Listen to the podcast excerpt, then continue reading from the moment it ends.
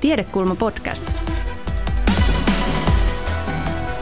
Seuraava teksti on ilmestynyt alun perin Kaudeamus-kustantamon julkaisemassa Kuinka maailma pelastetaan tiedekulmapokkarissa, jossa tutkijat tarkastelevat maailmaa koettelevia ympäristökriisejä ja keinoja vastata niihin.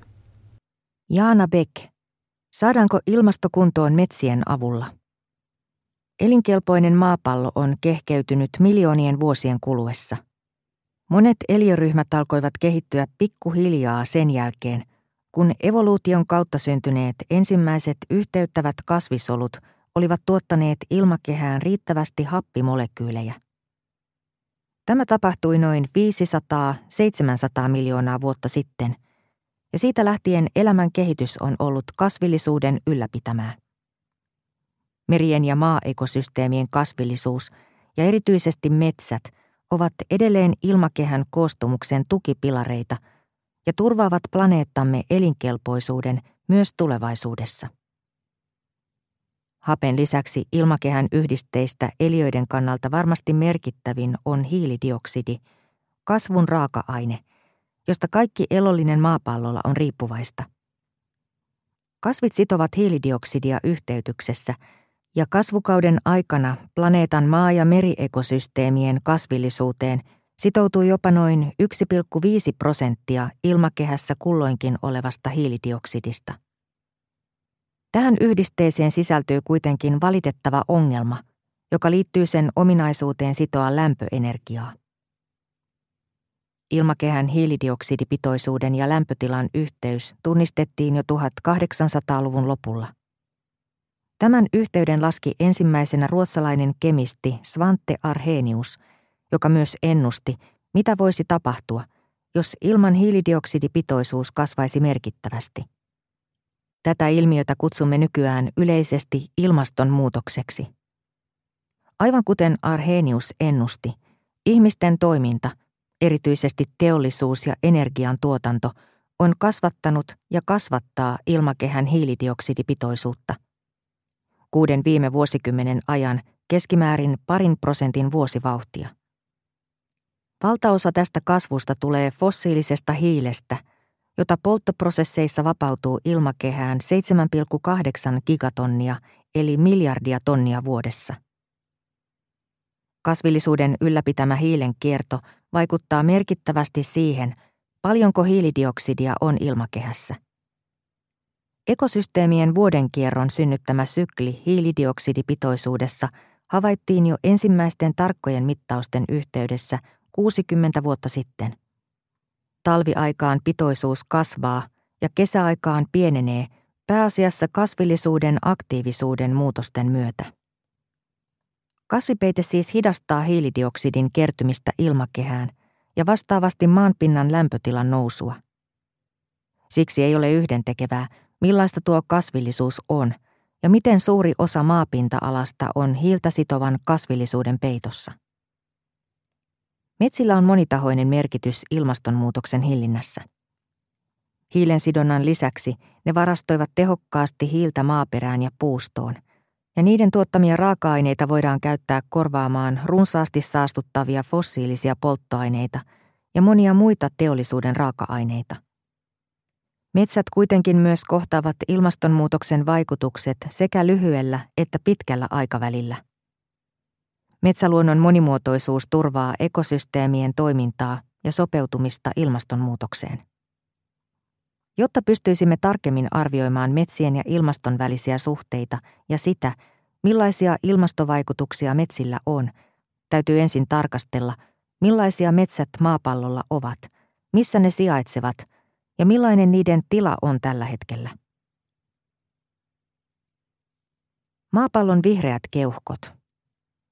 Maailman ruoka- ja elintarvikevirasto FAO määrittelee metsän alueeksi, jossa on yli viisi metriä korkeita puuvartisia kasveja vähintään puolen hehtaarin alalla siten, että latvusto peittää vähintään kymmenesosan maan pinnasta. Tätä määritelmää käyttäen Noin kaksi kolmasosaa maapallon pinta-alasta on jonkinlaisten metsien peitossa.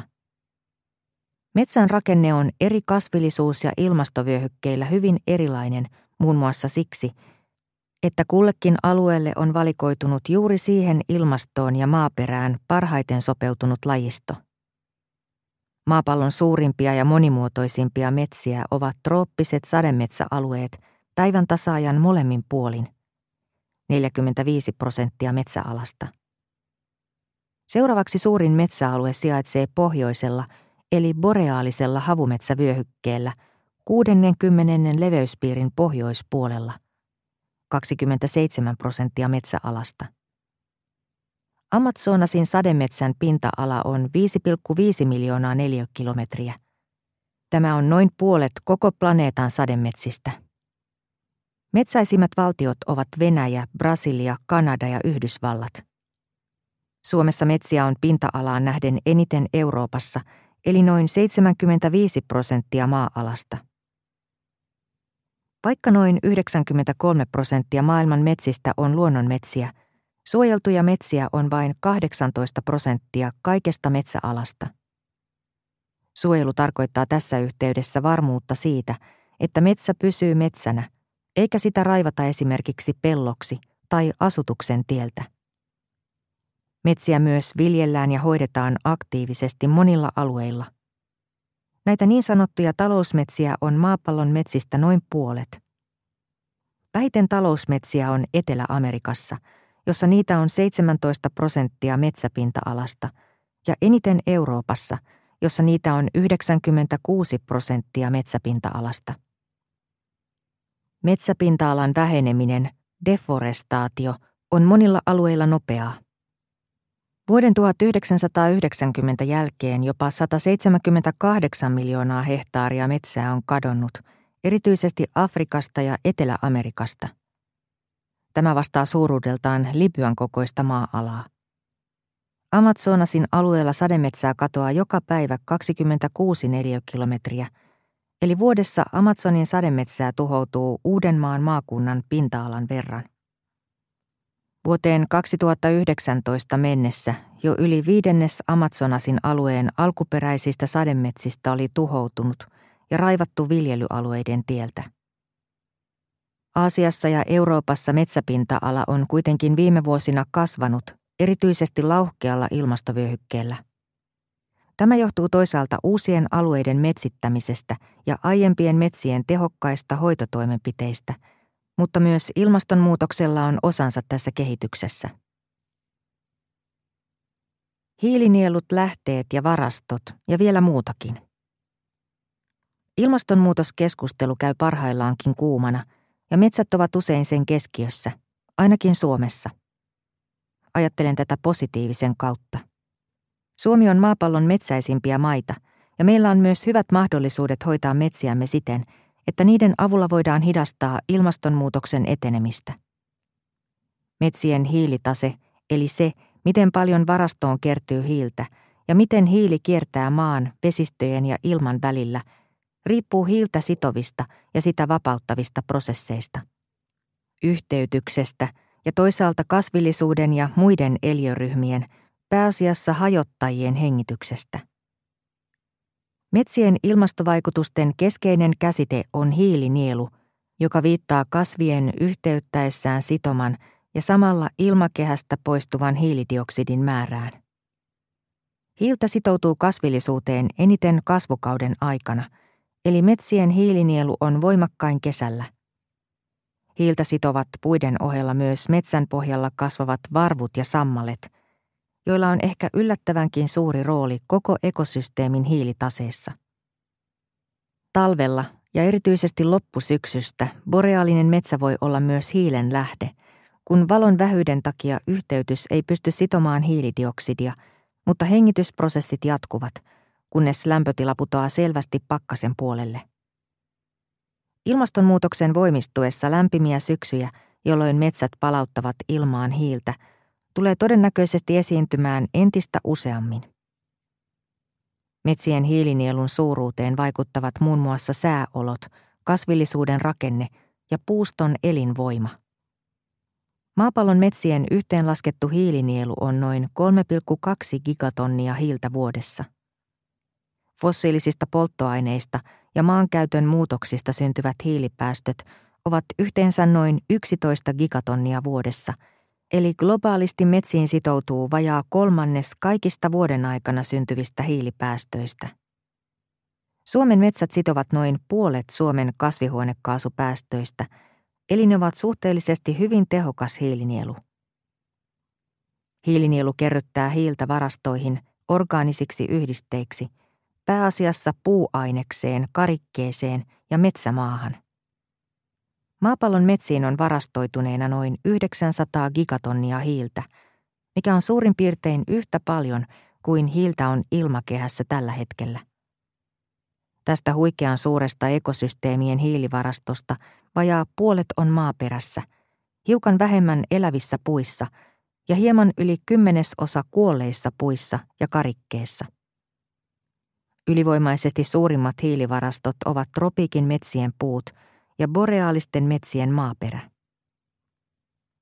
Ilmastonmuutoksen hillinnän kannalta on nielujen ohella keskeistä se, miten pysyviä hiilivarastot ovat. Lahoavasta puuaineksesta, karikkeesta ja metsämaasta hiili vapautuu hajottajaorganismien hengittäessä takaisin ilmakehään. Sitä nopeammin, mitä paremmat olot maaperän pieneliöiden toiminnalle vallitsevat. Lämpö ja kosteus ovat keskeiset tekijät hajottajien hengitykselle, ja suotuisammat olot voivat moninkertaistaa hengityksen tuottaman hiilidioksidin määrän.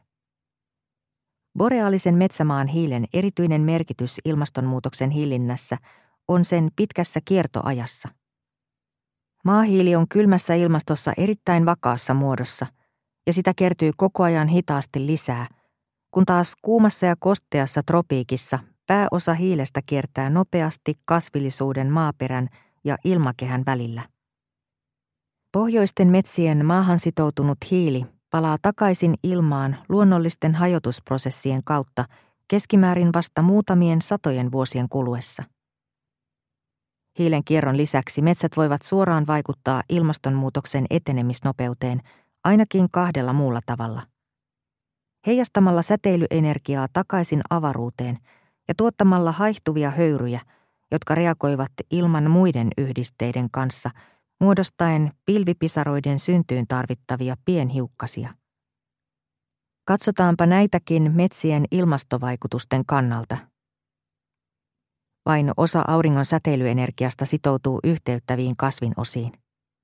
Iso osa heijastuu takaisin pinnoilta tai ilmakehästä. Tätä kutsutaan albedoksi, eli heijastusvaikutukseksi. Mitä tummempi pinta on – sitä vähemmän se heijastaa säteilyenergiaa takaisin, eli sitä pienempi sen albedo on. Täysin kirkas peilipinta heijastaa kaiken siihen osuvan säteilyn, eli sen albedo on yksi, ja täysin heijastamattoman pinnan albedo on nolla. Metsäpuistamme tummilla havupuilla on läpi vuoden pienempi albedo kuin lehtipuilla, ja erityisen suuri tämä ero on tietysti talvella, jolloin lehtipuut ovat lehdettömiä. Suuri albedoarvo merkitsee siis sitä, että pinta heijastaa paljon säteilyä takaisin avaruuteen ja siten hidastaa ilmastonmuutosta. Haihtuvien höyrien tuotto kuuluu useimpien kasvien perusaineenvaihduntaan. Höyryt ovat osa kasvin puolustusjärjestelmää. Niiden biologinen ja evolutiivinen merkitys on todennäköisesti varautuminen ennalta mahdollisiin taudin aiheuttajien tai tuholaisten hyökkäyksiin. Jokainen voi havaita näiden höyrien olemassaolon, vaikkapa kävellessään havumetsässä aurinkoisena kesäpäivänä. Havun tuoksu on juuri näistä yhdisteistä peräisin.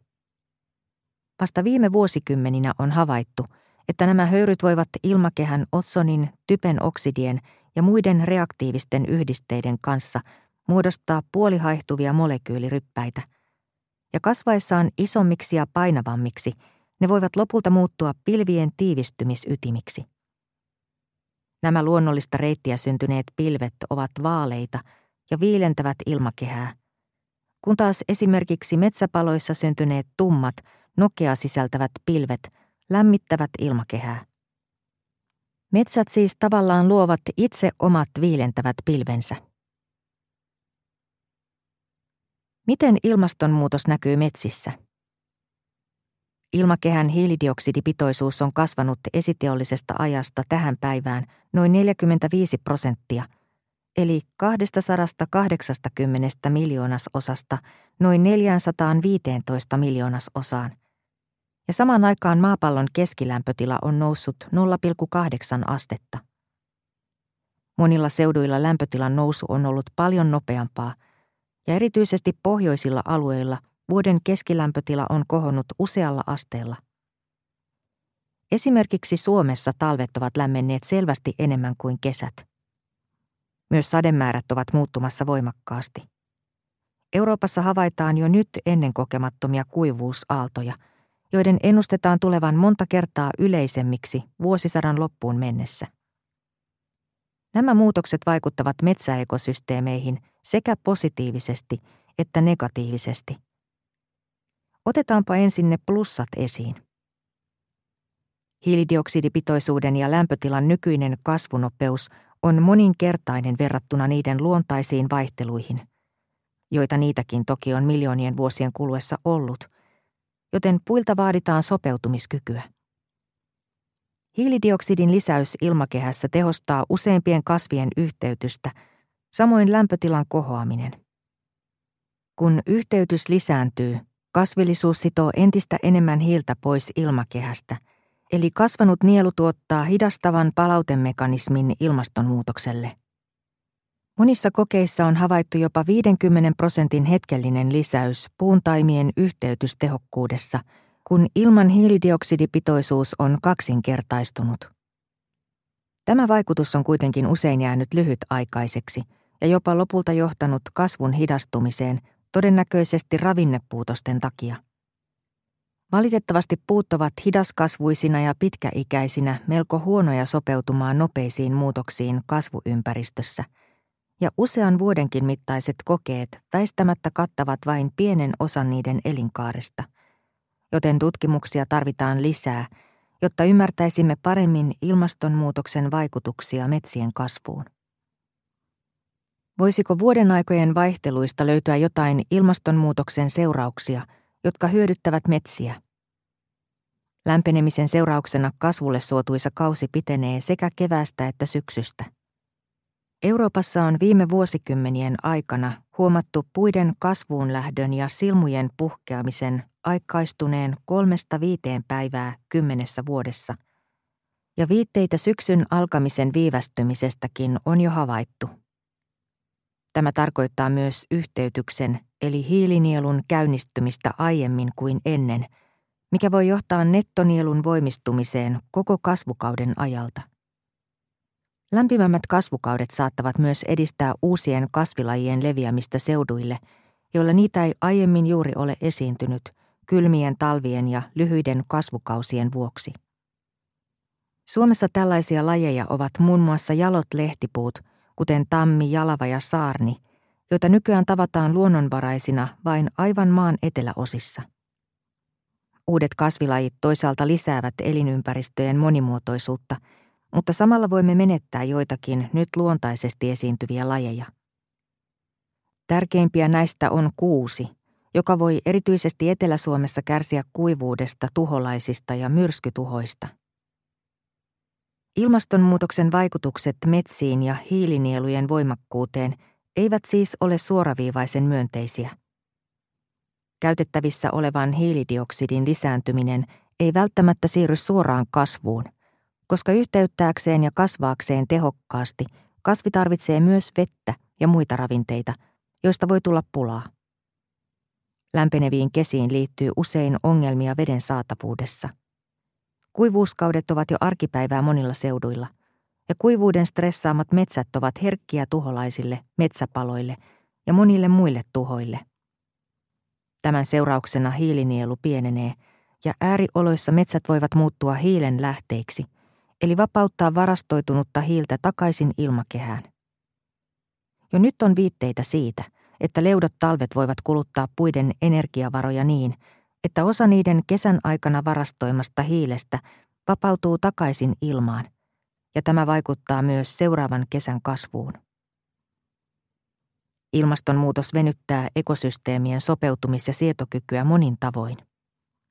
Kesän kuivuuskaudet ja helteet ovat viileisiin ja kosteisiin ilmastooloihin sopeutuneille pohjoisille kasveille kova paikka. Myös metsäpalojen ennustetaan yleistyvän ja tulevan entistä tuhoisammiksi.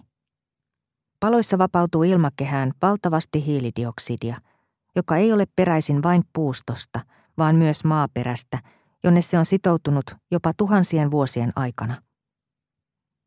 Ehkä yksi selkeimmistä ilmastonmuutokseen liittyvistä riskeistä on luonnossa normaalistikin esiintyvien tuholaisten runsastuminen ja leviäminen uusille alueille. Tästä on tuoreita kokemuksia Keski-Euroopassa, jossa kaarnakuoriaiset tuhosivat kuusikoita laajoilla alueilla useiden peräkkäisten kuivien kesien jälkeen. Kuoriaiset näyttävät iskevän erityisen herkästi kuivuuden heikentämiin kuusiin, jotka normaalioloissa olisivat varsin vastustuskykyisiä tälle pienelle tuholaiselle. Kymmenen viime vuoden aikana ja erityisesti vuoden 2018 kuivuuden jälkeen Saksassa, Itävallassa ja Tsekissä on jouduttu korjaamaan noin 750 miljoonaa kuutiometriä pystyyn kuollutta puuta ennen aikojaan. Paikallisia kirjanpainajakuoriaisen aiheuttamia tuhoja on havaittu myös Etelä-Suomessa – muun muassa Helsingin keskuspuistossa vuonna 2020. Tuulituhojenkin ennustetaan lisääntyvän. Sekä myrskyjen voimakkuus että esiintymistiheys voivat muuttua tulevaisuudessa. Ja kun tämä yhdistyy leutoihin talviin, jolloin maa on sula ja märkä, paikalliset myrskytuhot voivat olla mittavia.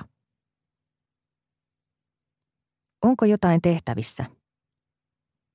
Ehdottomasti tärkein ja kiireellisin tekijä ilmastonmuutoksen hillinnässä on kasvihuonekaasujen päästöjen vähentäminen. Ilmastonmuutos etenee kuitenkin seuraavien vuosikymmenten kuluessa vääjäämättömästi, vaikka päästöt pysäytettäisiin välittömästi. On siis selvää, että päästöjen vähentäminen ei yksinään enää riitä ilmastonmuutoksen hillitsemiseksi, vaan lisäksi on löydettävä ratkaisuja, joiden avulla ilmakehän ylimääräinen hiilidioksidi voidaan sitoa takaisin maaperään, poistaa hiilidioksidia ilmakehästä ja hidastaa ilmastonmuutoksen etenemisvauhtia. Metsien tarjoamien luonnollisten hiilinielujen ja varastojen säilyttäminen ja kasvattaminen ovat keskeisiä keinoja hiilen poistamiseksi ilmakehästä niin toteuttamiskelpoisuutensa kuin kustannustehokkuutensakin vuoksi. Mikään muu teknologia hiilen talteenottamiseksi ei ole yhtä laajalle levinnyt ja varmatoiminen. Saati, että se tuottaisi samaan aikaan tehokkaasti myös muita hyötyjä, kuten estäisi erosiota, suojelisi vesivaroja ja tarjoaisi virkistystä ja elämyksiä jokaiselle tasapuolisesti. Tehokkaiden hiilinielujen ja varastojen kautta saatava ilmastohyöty on merkittävä. Hyötyjen toteutuminen kuitenkin edellyttää, että olemme tietoisia sekä mahdollisuuksista että riskeistä, joita ilmastonmuutos aiheuttaa hiilinielujen ja varastojen ylläpitämiselle ja lisäämiselle. On toimittava niin, että pidämme huolta nielujen ja varastojen pysyvyydestä pitkällä aikajänteellä. On myös varmistettava, että metsäluonnon monimuotoisuuden katoaminen saadaan estettyä. Vain monimuotoiset ekosysteemit ovat riittävän resilienttejä kohtaamaan ilmastonmuutoksen aikaansaamat riskit. Tähän vaaditaan monitieteistä ja monipuolista ymmärrystä sekä ilmastonmuutoksesta että metsien toiminnasta, metsänhoidosta ja mahdollisista uusista tarvittavista hoitotoimista. On oltava valmis katsomaan metsiä uudesta näkökulmasta ja vaatimaan kokonaisvaltaista suunnittelua osaoptimoinnin sijaan. Ilmastotietoinen metsänomistaja tai maankäytön suunnittelija voi jo nyt tehdä paljon minimoidakseen riskejä ja lisätäkseen ekosysteemien hiilinieluja ja siten vähentääkseen hiilidioksidia ilmakehästä. Tiede on tästä tavoitteesta varsin yksimielinen. Erimielisyyttä on sen sijaan niistä keinoista, joita tavoitteeseen pääsemiseksi tarvitaan. Osa erimielisyyksistä kumpuaa erilaisesta aikajanasta toimien taustalla. Ilmastonmuutoksen hidastamiseksi toimiin täytyy ryhtyä juuri nyt, mutta metsänhoidon suunnittelussa aikajanne on kuitenkin usein talousmetsän kiertoajan mittainen, eli vähintään useita kymmeniä vuosia. Miten metsäluonnon nerokkaista mekanismeista saadaan mahdollisimman suuri apu ilmastonmuutoksen vastaiseen työhön? Vastaus on toisaalta vaikea, toisaalta hyvin yksinkertainen. Turvaamalla monimuotoisen metsäekosysteemin toimintakyky. Menetelmiä on monia. Alueita voidaan metsittää ja valita tehokkaasti hiiltä sitovia puulajeja. Talousmetsät voidaan pitää puustoisina, optimoida harvennuksia ja viivästyttää hakkuita. Metsäluonnon monimuotoisuutta voidaan turvata pysäyttämällä elinympäristöjen ja lajien tuhoutuminen. Nämä ovat keinoja sekä hillitä riskejä että lisätä hiilinieluja. Mikä niistä kulloinkin valitaan on kysymys, johon ei ole eikä pidäkään olla yhtä ainoa vastausta. Sama ratkaisu ei sovi kaikkialle, ja tämä moniarvoisuus tahtoo helposti unohtua suomalaisessa keskustelukulttuurissa. Myös seuraava seikka tahtoo usein jäädä sivuun keskusteluissa ilmastonmuutoksesta ja metsistä. Ilmakehän hiilidioksidin nopean vähenemisen lisäksi tärkeää on pitää hiili poissa ilmakehästä – Tätä nykyään hakatusta puusta vain kuudennes päätyy hiukan pitempikestoiseen kiertoon saha- ja rakennusteollisuuden raaka-aineeksi. Metsästä korjatun puun sisältämän hiilen elinkaari on siis hyvin lyhyt, jopa alle viisi vuotta. Tämä tarkoittaa sitä, että metsästä korjattuun puuhun sen kasvaessa sitoutunut hiili on tuossa ajassa palannut takaisin ilmakehään. Mitä ikinä teemmekin talousmetsissä – Tärkeää on huolehtia siitä, että sieltä korjattu puu muodostaa mahdollisimman pitkäikäisen hiilivaraston. Lopputuote voi olla puurakennus, joiden elinikä lasketaan sadoissa vuosissa, tai muu kestokulutushyödyke, tai kierrätetystä materiaalista tehty kirja. Keskeistä on, että tuotteiden elinkaarta saadaan pidennettyä nykyisestä huomattavasti ja siten viivästettyä hiilen palaamista takaisin ilmaan. Vaikka puun käyttäminen biopohjaisena uusiutuvana polttoaineena ja fossiilisten polttoaineiden korvaajana on houkuttava ajatus, se kuitenkin hakkuiden kautta tuhoaa hiilinieluja ja varastoja, erityisesti jos puuta kaadetaan vain poltettavaksi. Suomalaisissa metsissä on ilmastonmuutoksen hillinnän kannalta valtava potentiaali. Se ei kuitenkaan realisoidu itsestään – vaan kestävä tulevaisuus vaatii toteutuakseen uutta tietoa, uusia tapoja nähdä metsien monet mahdollisuudet sekä aktiivisia toimia. Nyt on oikea hetki lähteä pelastamaan maapalloa metsien avulla.